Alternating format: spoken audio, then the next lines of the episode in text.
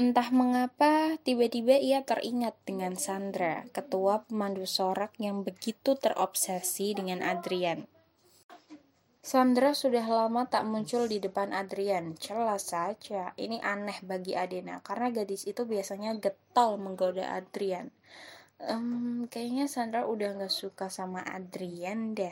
Adena mengambil kesimpulan sendiri. Bisa saja sih kesimpulan Adena itu benar. Dia melihat Sandra duduk di salah satu meja kantin bersama Kendra, salah satu pentolan di sekolahnya.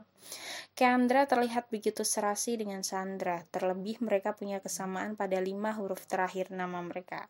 Tanpa sadar, Adena menghela nafas lega walaupun sebenarnya dia tidak pernah menganggap Sandra sebagai sesuatu yang perlu diwaspadai. Toh sepertinya Adrian juga tidak mungkin meninggalkan dirinya, meninggalkan seorang diri demi Sandra.